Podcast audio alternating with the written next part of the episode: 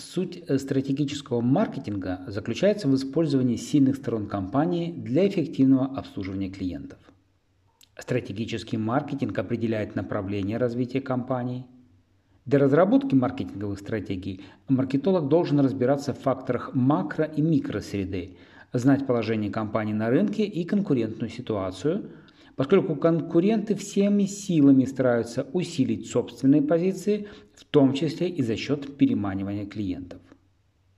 Маркетинговая стратегия включает в себя три компонента – сегментирование рынка, установление и поддержание выгодных отношений с покупателями, стратегии конкурентной борьбы.